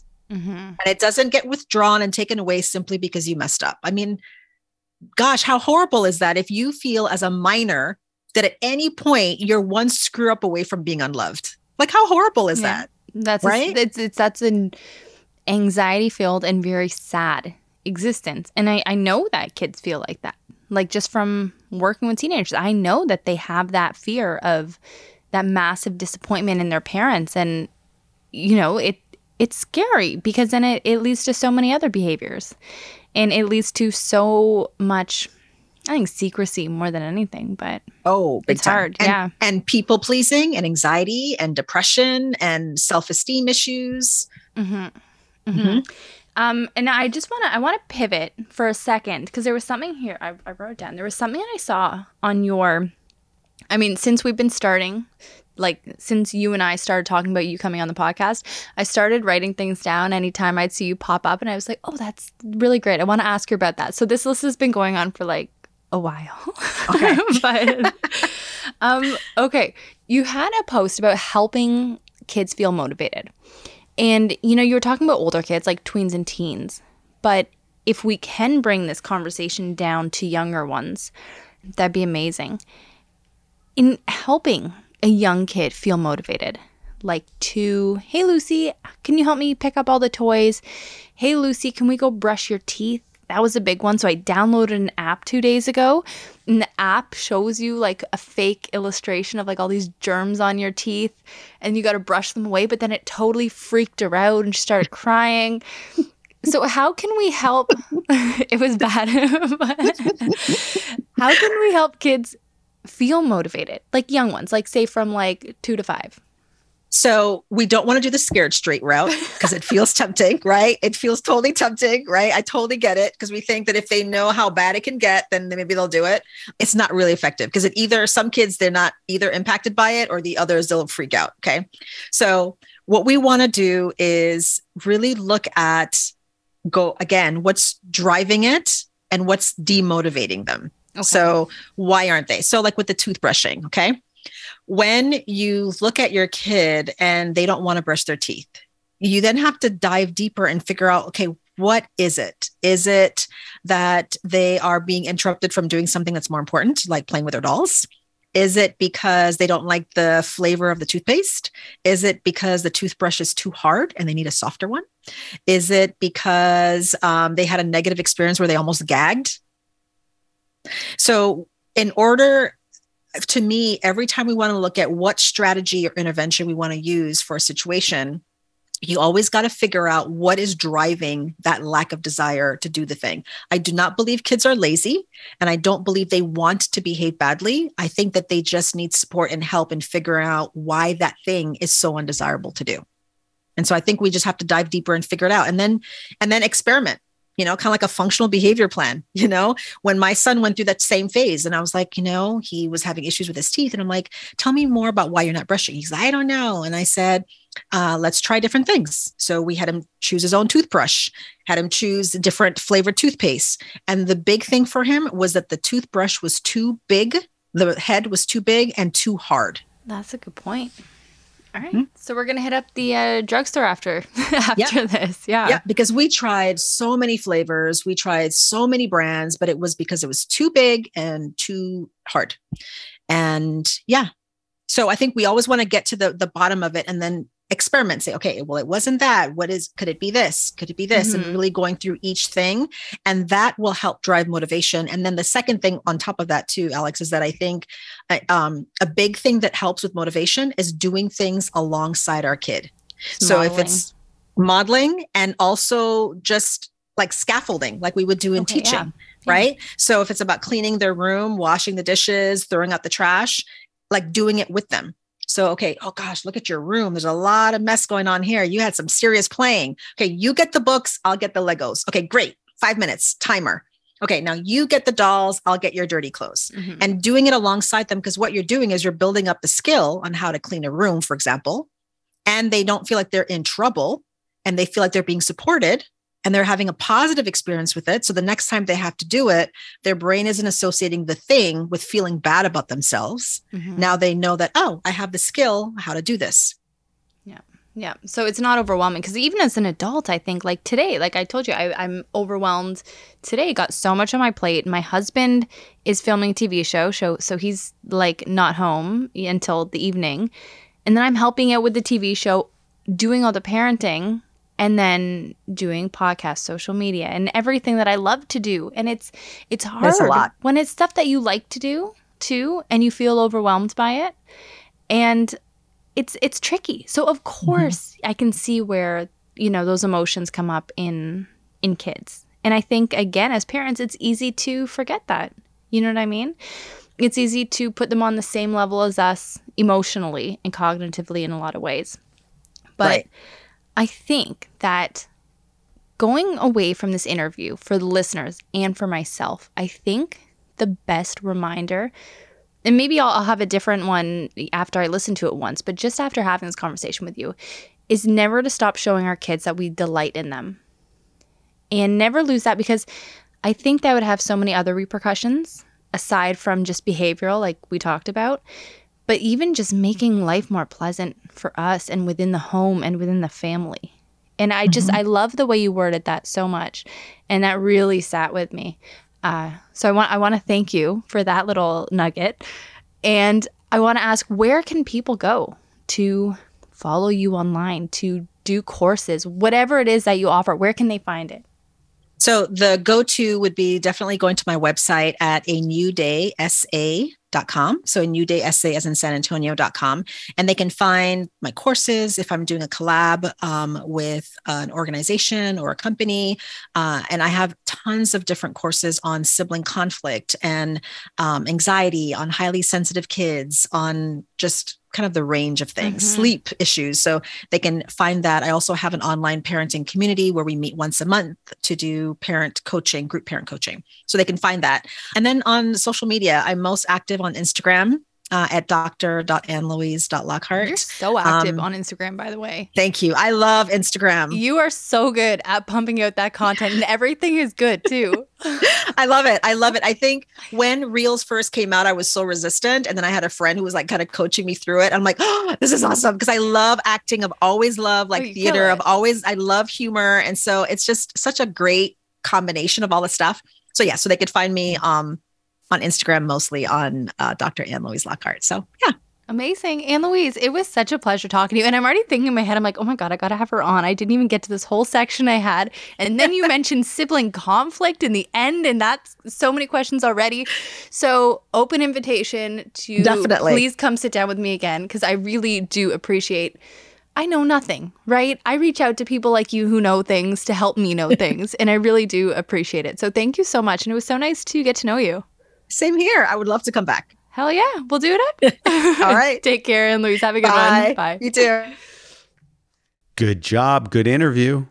Thank you. Learn lots. Hope that you listeners did as well. I thought Dr. Ann Louise Lockhart is so knowledgeable in her like very expansive field. So Good. Learn lots. Hope you did as well. Also. All right, well, let's get to the mailbag segment, which is when we get questions and topics from you, wonderful listeners, and then we tackle them. We're gonna crunch them today. We're going to crunch them. Yeah. All right, so the first question, just introspective. The person wants to know, How are you? How are we? Shane, how are you today? I don't know. Interesting day because tomorrow Alex is going back to school as a teacher, and then she's going to essentially be our special helper on set for the sketch show. So the sketch show t- uh, in two days from today is going to kick into I, I don't know what to call it, but it's like a higher production mode where we had these summer sessions, which were kind of a skeleton crew, and now we have a much larger crew, production trucks, prop designers, etc. So it is both exciting and nerve wracking and a lot of things going on. Because too, you can't help but feel, what if this is all for naught, right? You mm-hmm. you can't help but have the worst case scenario, and then there's also, who cares? We're doing a, a sketch show about farty jokes and what is anything. So that I'm I'm just honored to be doing this right now, Oh, regardless of how it turns out. 100%. I think it's going to turn out well though. it's it's gonna turn out well to a lot of people, and then a lot of people are gonna be like, "Oh, I don't get this," like anything else, and that's cool. Oh, if Jake says uh, shows the show's too cluttered, man. like your host. Um, but no, you know, I feel good. I feel a little bit. Okay, no, no, no. I feel not a little bit. I feel like totally depleted, but it's okay because I'm running on like really crazy fumes. These fumes are nuts, Yeah. and it's it, it it'll carry me through. Well, I'm giving you this advice. I, I mean, I gave you this advice off air. Now I'll give it to you on air. Okay. Don't burn out too early in the day. Alex does this thing where she almost starts the day sometimes like she's an actress in a movie where she has to be Mary Poppins happy energy. Oh, hello everyone. My children. Oh, is today going to be a good day? And it's this caricature of this happy parent and like pinching the kids and I am that happy. twirling and dancing almost without fail. And I'm sure there's some exceptions as there is to everything in life, but you get so grumpy in the next half of the day because you're using the afternoon's happiness on the morning. Oh, because I am that happy. But then it's just like then annoying things happen, and you clean the freaking underneath of the the soap thing. Even and, if you're not cleaning though, on days you're not even cleaning, when you come out and start the day like a total ray of sunshine, I don't even enjoy it. It's just it's an it's unsettling to me because I'm just waiting for the other shoe to drop and for you to crack. And by two, always you're a mess. I'm mess. That is such an exaggeration. Well, such an exaggeration. I'm just like not snappy, like very snappy though. not no, not even very snappy. That's not even how you'd put it. Maybe very snappy for what I was that morning. But like if a stranger came in, I do not think that they would say, "Oh, she's very snappy." Well, you're very nice to strangers. No. as, as a lot of people are. You're if they right. saw if they were fly on the wall and saw me interacting with you, I don't think they would ever say, "Oh, she's very snappy." I don't know. Compared to the morning, I guess you're right. Compared to the morning, but not in general. Okay. Okay. But I'm, yeah, feeling depleted, but feeling excited. And honestly, like, day before school, I always, this is like the time that I'm always, um, like, not cleaning, but like getting laundry together, you know, getting a good shower. And you should see how long my freaking leg hairs are right now. It's going to take me a half hour to shave. Like, I want to paint my nails. I still got lots to do tonight. All like beauty stuff, you know? I just want, you want to start the year or start your week, start the shooting feeling good. And I've only got one day of school this month, really, because then I'm going to be working with Shane. But I want to go on that first day of set feeling good too. You know what I mean? Yeah. So I might go and I might go and get a manicure after school tomorrow, just so at least I can have that going for me. you know but being on set it's it's dirty work so all eyes aren't going to be on you they're going to be on your husband It's about feeling good and feeling Yeah. prepared. You know what I mean? it might feel good to get your hands dirty get some calluses on those things God, calluses. Look it. I don't have like soft rich person hands. I have worker lady hands, Shane. Those hands have never taken a garbage out of the kitchen garbage receptacle. Have they? they have They so. have? They have so. When you were in Chicago, I took out all the trash. I I doubt it. Mm. You figured out a way to get your dad over here. He got you sushi. No, He had some sake. He's like, oh, I'm gonna take out the garbage. I wish he he typically would though. Actually, he he may have one of the nights, but I definitely took it out the next day. Mm. Um. Okay. Next question. What are your favorite daily skincare products? So I'll go through these pretty quick, but there are some things that I absolutely love and have been using for a while. Um, so there's a brand Consonant out of Toronto. They're great. Everything is like well priced and everything just works. Like it's simple skincare. Uh, so the Consonant Hydra Extreme Serum, it's like better than hyaluronic serum. It's just, it's so good. It sits on your skin so nicely. So the F- Consonant Foaming Face Wash is like the best face wash I've ever used. And then they have a charcoal mask and reusable eye masks. The reusable eye masks are amazing. They last months and then it's it's less waste. You put your own like serum underneath. It's beautiful. And then they have a vitamin E and oat serum when I need extra moisture. But then moving on to the ordinary, like the cheapest, most effective skincare on the market, they have a, the best niacinamide, and I use their retinol. I'm using the retinol starting, um, and then I, I'm like debating whether I splurge on it again or not. It was always my plan to when I was done breastfeeding Betty, but Dr. Dennis Gross has this amazing alpha beta peel and you do it like when when I did it the first time, I did it after I finished breastfeeding um, Lucy or before I can't remember, but it just made my skin glow. It was the best skin I had had like since before I hit puberty, and it was because of this peel. And I'm dying to get my hands on it again, but it's like a hundred bucks for thirty things.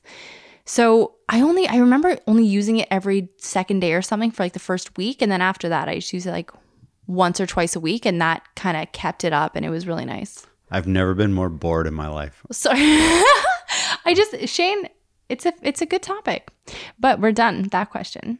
Next question: Do y'all ever argue about neediness with each other? I, don't- I find Alex to be very needy. She's one of the neediest people I've ever met. Mm-hmm. You're um, needy as hell as well, in different ways, but you're like so needy. You need me to like, uh, just you know, just do certain things. Like you're just like so needy in that you want to be coddled, but not, and you're like kind of like a toddler. Like, um, you want that air of independence, but then I'm I'm there to coddle you and like you know make your belly pains feel good or get you tea or do wash your underwear or whatever it is. And then you're like you're very needy in a way, but I like it when you're needy. Once a month when I'm out of underwear, I can't find my underwear. So I go, Alex, can you find me a slice of underwear? And then you'll be like, and I'll round up your underwear and throw it to me in, in a plastic bag. And then I give you it all and you put it in the washing machine. That's once a month. Okay, I'm You needy. Every day this past week you've asked me, "Hey Alex, can you grab me a slice of underwear?" And then I got to go and grab you a slice. I don't know where the slices are. Well, you should know where your slices are. the house is so cluttered. How could anyone find anything?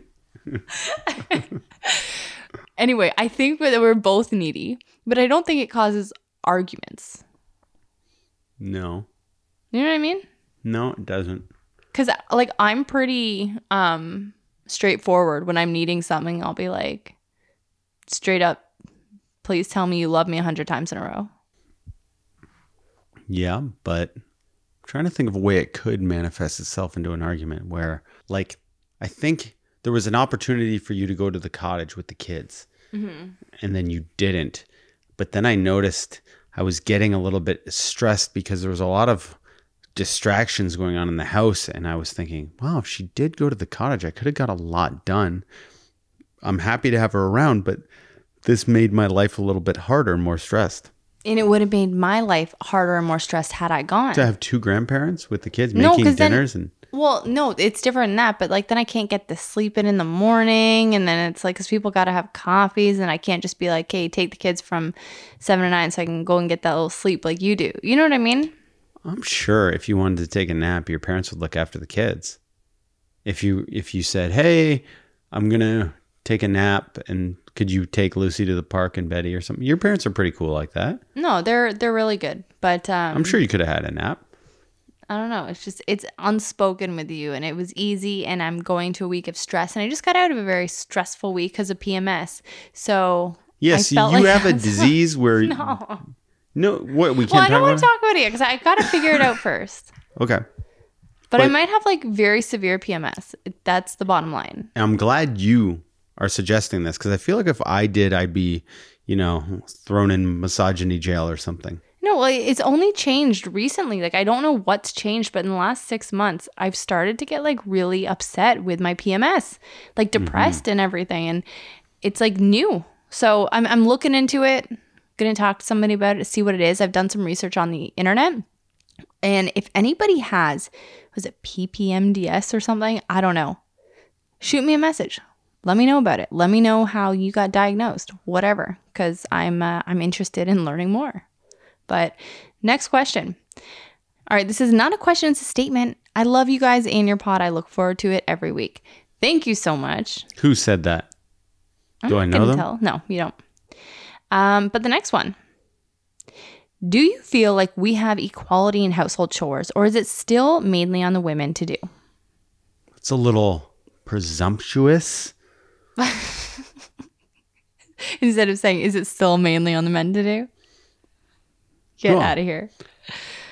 I guess. Uh, Uh, no. I, I guess I thought it was saying like I thought the question was saying, do you do you do them all or is it equal? Well, Shane, answer that. It's pretty equal. It's pretty good. It's pretty good in our house. But still, I think I do a little more. But that's only because then I have like time because you're doing the sketch show. But were we working an equal amount outside of the home, then it would be equal. What do you think? Yeah, it's hard with the sketch show. It's it's a lot of work where I almost can't do anything else. Mm-hmm. It's pretty all consuming. And you're doing it within the home too. So it's like, it's tough because I could see what you're doing all day. Like, I know that you're doing that. You know what I mean? Yeah, I'm on the phone a lot and answering emails a lot, and time goes by fast. So from 7 a.m. till midnight is like a blur to me. Mm-hmm. I think in general, though, obviously, it. I, I don't think it's a question that it still is mostly on the women. I think that we're striving for more equality, but I do think that it is still on the women more Why is that? because that's how it's been. That's how we're conditioned. That's how people grow up. You know, whether you're a woman or a man, that's how you grow up. That's what you see and what's modeled for you. So it's kind of, it feels like a natural thing to kind of fall into. And I think that we have to consciously work to change that. Like, as women, we have to consciously not gatekeep household chores, not gatekeep domestic things. And then as men, we have to really make a conscious effort to say, okay, what can I do to make things more equal, to ensure that I'm being a, I don't know, a, a co domestic chorer. Does it matter if the man is working more? No, I think it matters if one of the people is working more because that person is going to be out of the home more. And if that's the man, then that's, you know, that's for every family to decide. But I think that if you're working equal, then you do have to make conscious efforts to ensure that, you know, if, if that's what you want to do. Yeah. What if the man wants the woman to work more? If the man wants the woman to work more, like outside of the home, Yeah. well, then have that discussion. Okay, I was just wondering. I was like, because I wonder if there's the chore conversation, but then the man's like, well, I want you to work outside of the home more, and then I'll do more chores. Well, and there you go. Then that would be great for that family. But then what if the woman's like, no, you just do more chores? I'm just trying to think of like arguments and how to handle them. Oh man, there was recently somebody that I know that posted a thing on Instagram and it was like, "Hey, I'm just putting this out there. No wrong answers. But do you think that it's actually better if women stay home and don't work and just have kids and clean houses and men go to work? If you think this is better, let me know." Again, no wrong answers. I'm like, "This is a ridiculous conversation." And I go to this guy's profile. He's got like videos of Andrew Tate on his thing. So I'm like, I know exactly no, no, where. you're misleading. That video that you said where he put of Andrew Tate wasn't agreeing with him. It wasn't. no, he was just adding to it. He was adding more context to it. No, he wasn't. Mm-hmm. Because Andrew Tate was like, getting a girl pregnant doesn't make you a father. And then the guy was like, being there does, which I think is what Andrew Tate was going to say, right?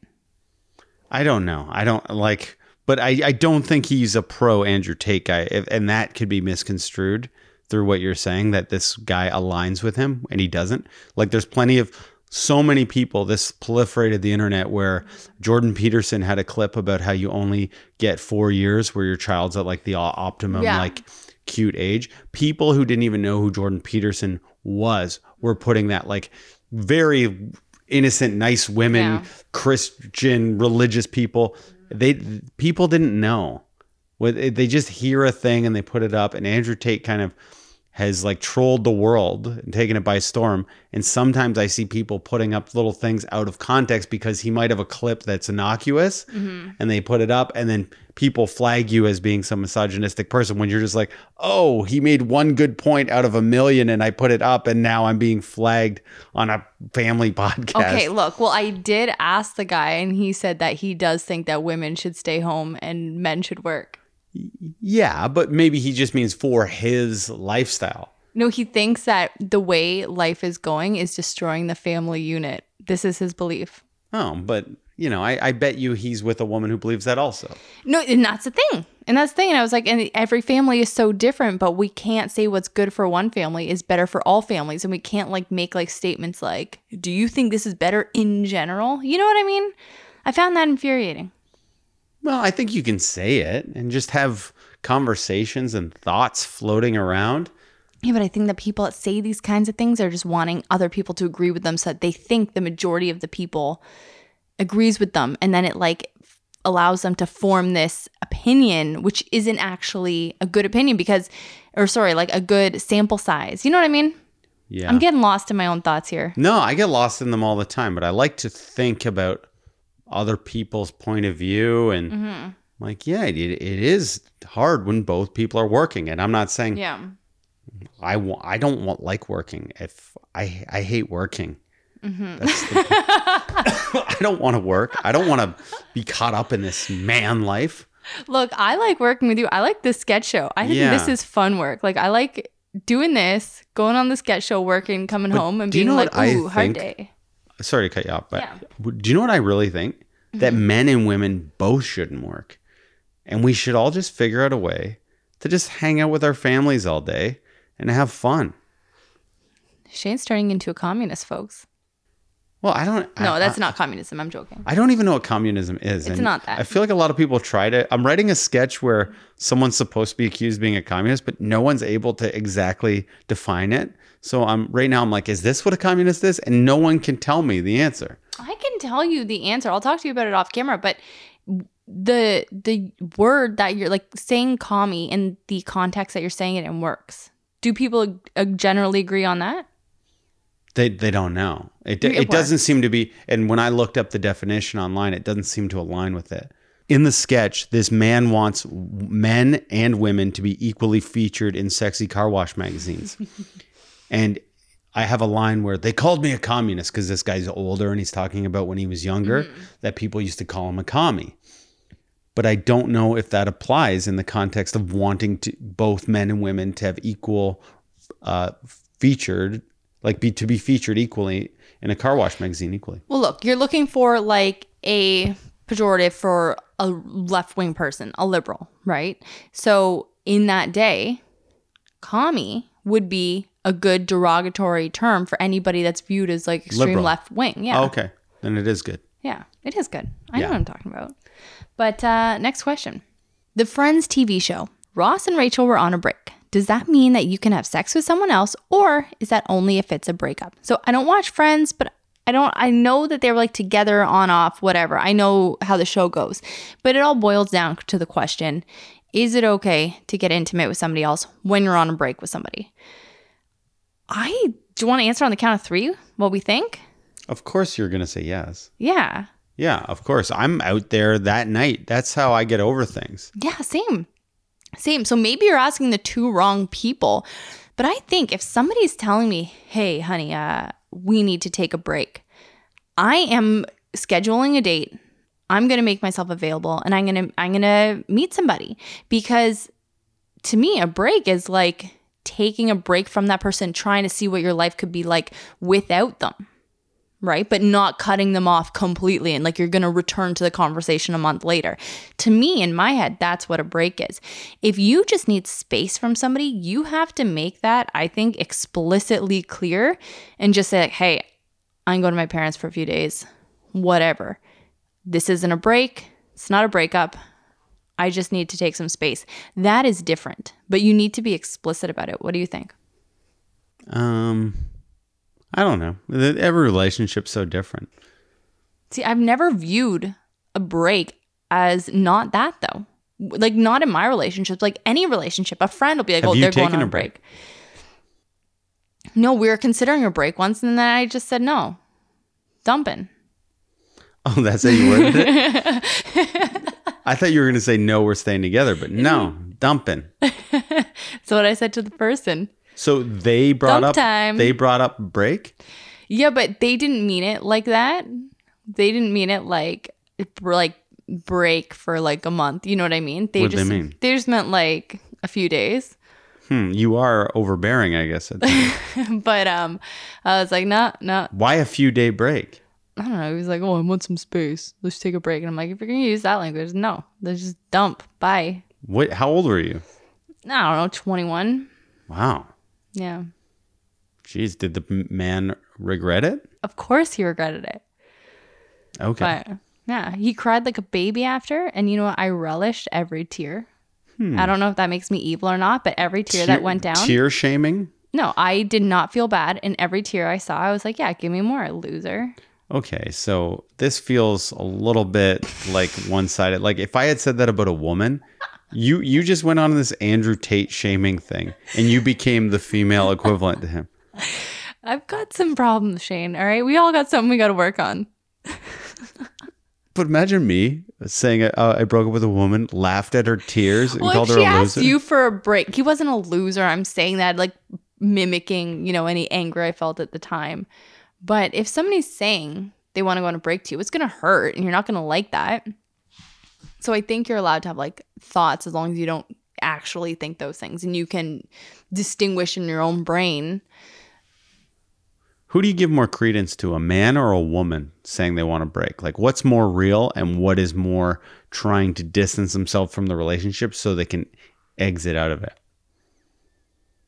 Because I feel like when a woman says she wants a break, and obviously exceptions to every generalization, that they mean it more and they're actually willing to use the break as a time to be therapeutic and go to work it out somehow and talk to their friends and talk to you and maybe go to a counseling and But you can do that without taking a break. Like you can do, you can change know, the wording. I know that, but that's not the question I'm asking. Mm-hmm. I'm saying when presented with a break, I feel like a man might be using it more to ease out of the relationship Mm-hmm. and lead to a breakup. Whereas I feel like a lot of women, when they do it, they actually want to reconcile eventually, or they're more open to it. Or maybe this is an Andrew Tate esque statement, and uh, No, no, no. I, I, want to, I want to approach this with like no, like openly, and I don't. I honestly don't think like because I differ so far from you know maybe one of my friends in my mindset and how I would approach breaks, and I know for sure that I have friends that share my mindset. Mm-hmm. And others that don't. And I really think it's an individual thing. I, I don't even think it can be divided based on like gender. I, I- okay, I so you don't think that like to, I'm talking in general terms, like to generalize. No, I think if you can generalize, it would just have to be like generalized by like personality type more than anything. Oh, okay, so Like, Would you like to generalize? Would you say men or women are more emotional? what? You can't generalize at all. I was just curious. I'm not even trying to be. I'm. I'm. I was just wondering if that's like a, a deep rooted philosophy where you you just in general don't generalize no. because I don't know. And I also think that men and women are equally emotional, but in different ways. I think men are. Yeah, but to just to generalize what the term emotional means, it's boo-hoo emotion. Not. Yeah, Emotion. not not anger emotion because I would think to generalize that men would tend to have anger emotion to be Mm-hmm. lead at the forefront, right? Yeah. Yeah. Okay. Maybe we'll talk about this off mic. Alice is clearly terrified. No, because I'm I'm debating in my head. I'm like, is this an okay conversation to have? I don't, know. I don't know. That's I'm I'm kind of asking just that because I don't even know because you know I don't even know. I'm an you know. old man here. Okay, that's the the main thing we're getting at. It's hard when you're 39. You kind of straddling both sides of the equator on being woke and being totally out of it. Yeah. No, I I get nervous all the time about conversations like this and if they're okay to have conversations like that. And I think you and I also approach things from a very open perspective. So it's like of course you and I could have conversations like that because we're very rational. We are with it. We're open. But then at the same time it's like even just the process of having that conversation. I don't know. I don't know if I'm rational or with it, Alex. So We you are six years younger than me, so you're way more with it than I am. Uh, maybe in some ways, but Very non-committal today. Can't even admit to that you're more with it. it's been a hard day, Shane. It's been such a hard day. But you know what? I've had a really nice time talking to you on this podcast, and I'm so glad, as I always am, that we sat down to do it. I always am also glad. And thank you so much for listening to this, Family, Tree, podcast. episode 142.